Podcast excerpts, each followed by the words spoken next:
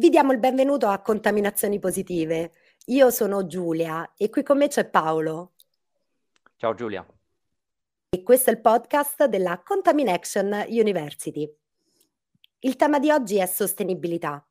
È qui con noi Daniela Cappello, responsabile di comunicazione e sostenibilità presso Procter Gamble Italia. Buongiorno Daniela, ciao.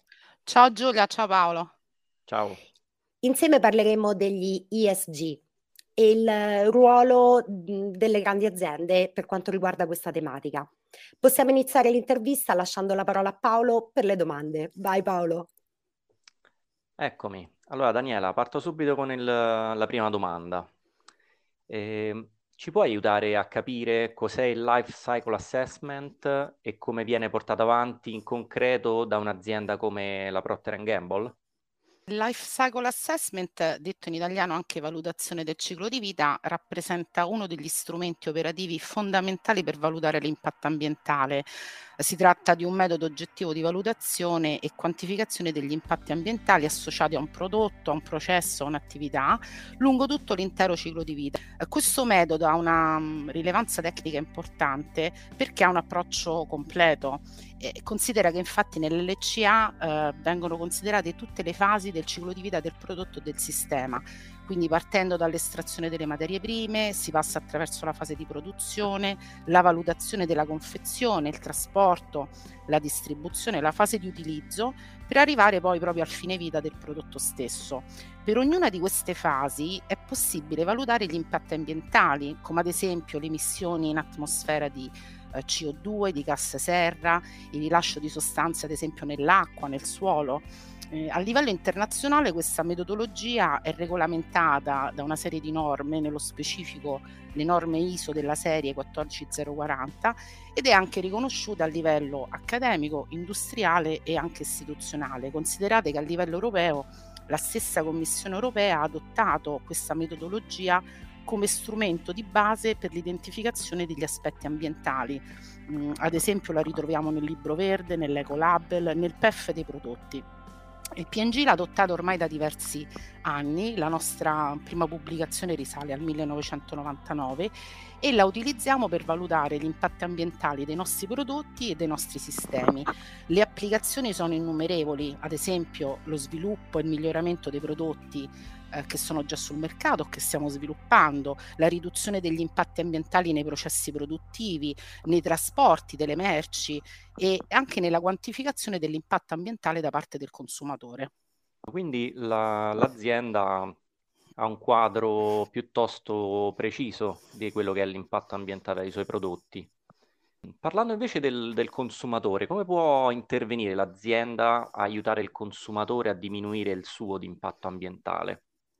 L'LCA ci dà proprio indicazioni su ognuna di queste fasi, inclusa la fase di utilizzo del prodotto da parte del consumatore.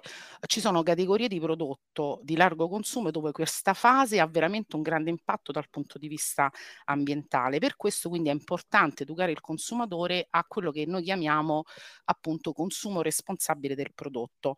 Vi faccio un esempio pratico per farvi capire. Prendiamo un prodotto di largo consumo molto comune come il detersivo per lavatrice. Dallo studio di LCA di questa categoria, quindi dei detersivi per lavatrice, è stato evidenziato che la fase del ciclo di vita responsabile del maggiore impatto ambientale è quella legata all'uso del prodotto. Eh, considerate, ehm, se prendiamo solo le emissioni di CO2, quindi di anidride carbonica, quello che comunemente viene chiamato carbon footprint, vedremo che un 20% è riferibile alle materie prime, circa un 15% al fine vita e solo un 3% all'imballaggio. Questo impatto del 60% è dovuto principalmente alle emissioni generate per il riscaldamento dell'acqua di lavaggio. Quello che noi facciamo è che noi eh, fissiamo una determinata temperatura di lavaggio e questa è quella che impatta maggiormente proprio sulle emissioni di anidride carbonica. Per darvi un'idea dell'impatto, considerate che se in Italia tutti abbassassero di soli 3 gradi la temperatura media di lavaggio, questo equivarrebbe all'eliminazione delle emissioni prodotte da più di 120 124.000 automobili. Abbassandola di 10 gradi potremmo arrivare a una riduzione di emissioni corrispondente a circa 500.000 automobili in un anno. Quindi cosa deve fare il consumatore? Il consumatore per ridurre il proprio impatto deve essere consapevole di queste cose, quindi ad esempio ritornando al detersivo per lavatrice deve abbassare la temperatura di lavaggio, dovrà eh, dosare il prodotto nel modo giusto e dovrà smaltire anche la confezione nel modo giusto. D'altro canto anche l'azienda deve andare incontro al consumatore, quindi deve fornire ad esempio un detersivo che sia efficace a basse temperature, che sia concentrato, che magari abbia una forma già predosata e quindi faciliti il consumatore all'utilizzo e dovrà anche fornire una confezione che sia al 100% riciclabile o riutilizzabile e soprattutto deve fornire un programma di educazione proprio per spiegare questi concetti al consumatore finale. Quindi diciamo anche il consumatore ha la sua bella parte di sì. importanza in determinate situazioni. Mi puoi dire in che modo diffondete la cultura della sostenibilità all'interno della vostra azienda?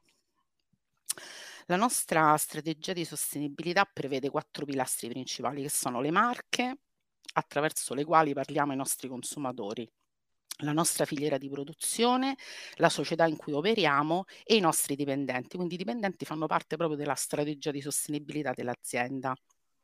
La diffusione dei principi di sostenibilità ambientale è uno dei nostri cardini e ci assicuriamo che tutti i dipendenti comprendano i nostri obiettivi e che li facciano propri nel lavoro quotidiano come protagonisti anche come contributori.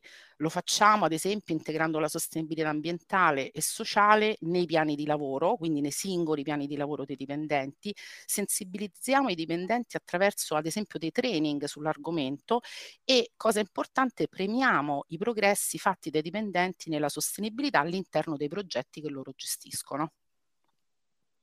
Ok, quindi è, è molto integrata nel vostro proprio quotidiano. Eh, ci puoi raccontare brevemente un progetto di sostenibilità che ti ha dato delle soddisfazioni? Guarda, i progetti che amo di più sono quelli che coinvolgono e impattano la comunità dove viviamo, in particolare le nuove generazioni e i bambini. Eh, noi a primavera abbiamo siglato una partnership con il WWF che rientra nell'ambito del nostro programma di cittadinanza d'impresa che si chiama PNG per l'Italia attraverso il quale Procter Gamble sta realizzando iniziative concrete di sostenibilità sociale e ambientale nel nostro paese. Uno dei progetti di WWF che abbiamo deciso di sostenere si chiama Aule Natura. È un progetto lanciato da WWF a settembre del 2020 dopo il primo lockdown che permette di trasformare il tradizionale giardino di una scuola in una vera e propria aula. È uno spazio circoscritto e fatto di natura. In che senso? Nel senso che le pareti di quest'aula sono delle siepi, eh, sono delle bordure fiorite, ci sono dei cassoni con gli ortaggi e prevede anche una superficie di area verde mh, con un minimo di eh, 80 metri quadri per permettere anche il distanziamento ottimale tra i bambini. Riproduce all'interno quest'aula natura eh, differenti microhabitat, ad esempio uno stagno, una siepe, un piccolo giardino, in cui i bambini possono osservare le diverse forme di vita e la natura stessa. Noi come PNG ci siamo impegnati a donare 52 aule natura mh, mm, sul territorio nazionale entro il 2024, eh, che impatteranno circa 50.000 bambini di scuola primaria, quindi veramente un bel, un bel progetto proprio per la, per la comunità. Sì, vero, davvero bello. Mi piacerebbe che mio figlio potesse usufruirne di quest'aula natura. Senti, invece, se dovessi immaginare di essere nuovamente intervistata tra dieci anni, cosa dire su questi argomenti? Guarda, mi auguro che fra dieci anni ci siano progetti e strategie integrate tra la società, i cittadini, le aziende e le istituzioni eh, la protezione del nostro pianeta deve andare al di là degli interessi del singolo e abbracciare quindi degli obiettivi comuni. Eh, tutto questo sappiamo che non è semplice, l'abbiamo visto in questi giorni seguendo i lavori della COP26. Eh, la visione integrata della sostenibilità che racchiude tutti e 17 gli SDG delle Nazioni Unite e che ci ricorda come la sostenibilità includa gli aspetti economici, sociali e ambientali è l'unica strada che abbiamo per salvaguardare il nostro pianeta. Quindi questo è veramente quello che mi auguro di, di vedere eh, da qui a dieci anni, soprattutto per i, per i miei figli, per le nuove generazioni. Ti ringraziamo veramente moltissimo per aver condiviso la tua esperienza. Grazie a voi per avermi invitato. E chiudiamo questo episodio di contaminazioni positive. Pensieri, azioni, connessioni per contribuire alla creazione di un mondo migliore, ispirando e responsabilizzando i leader di oggi e di domani.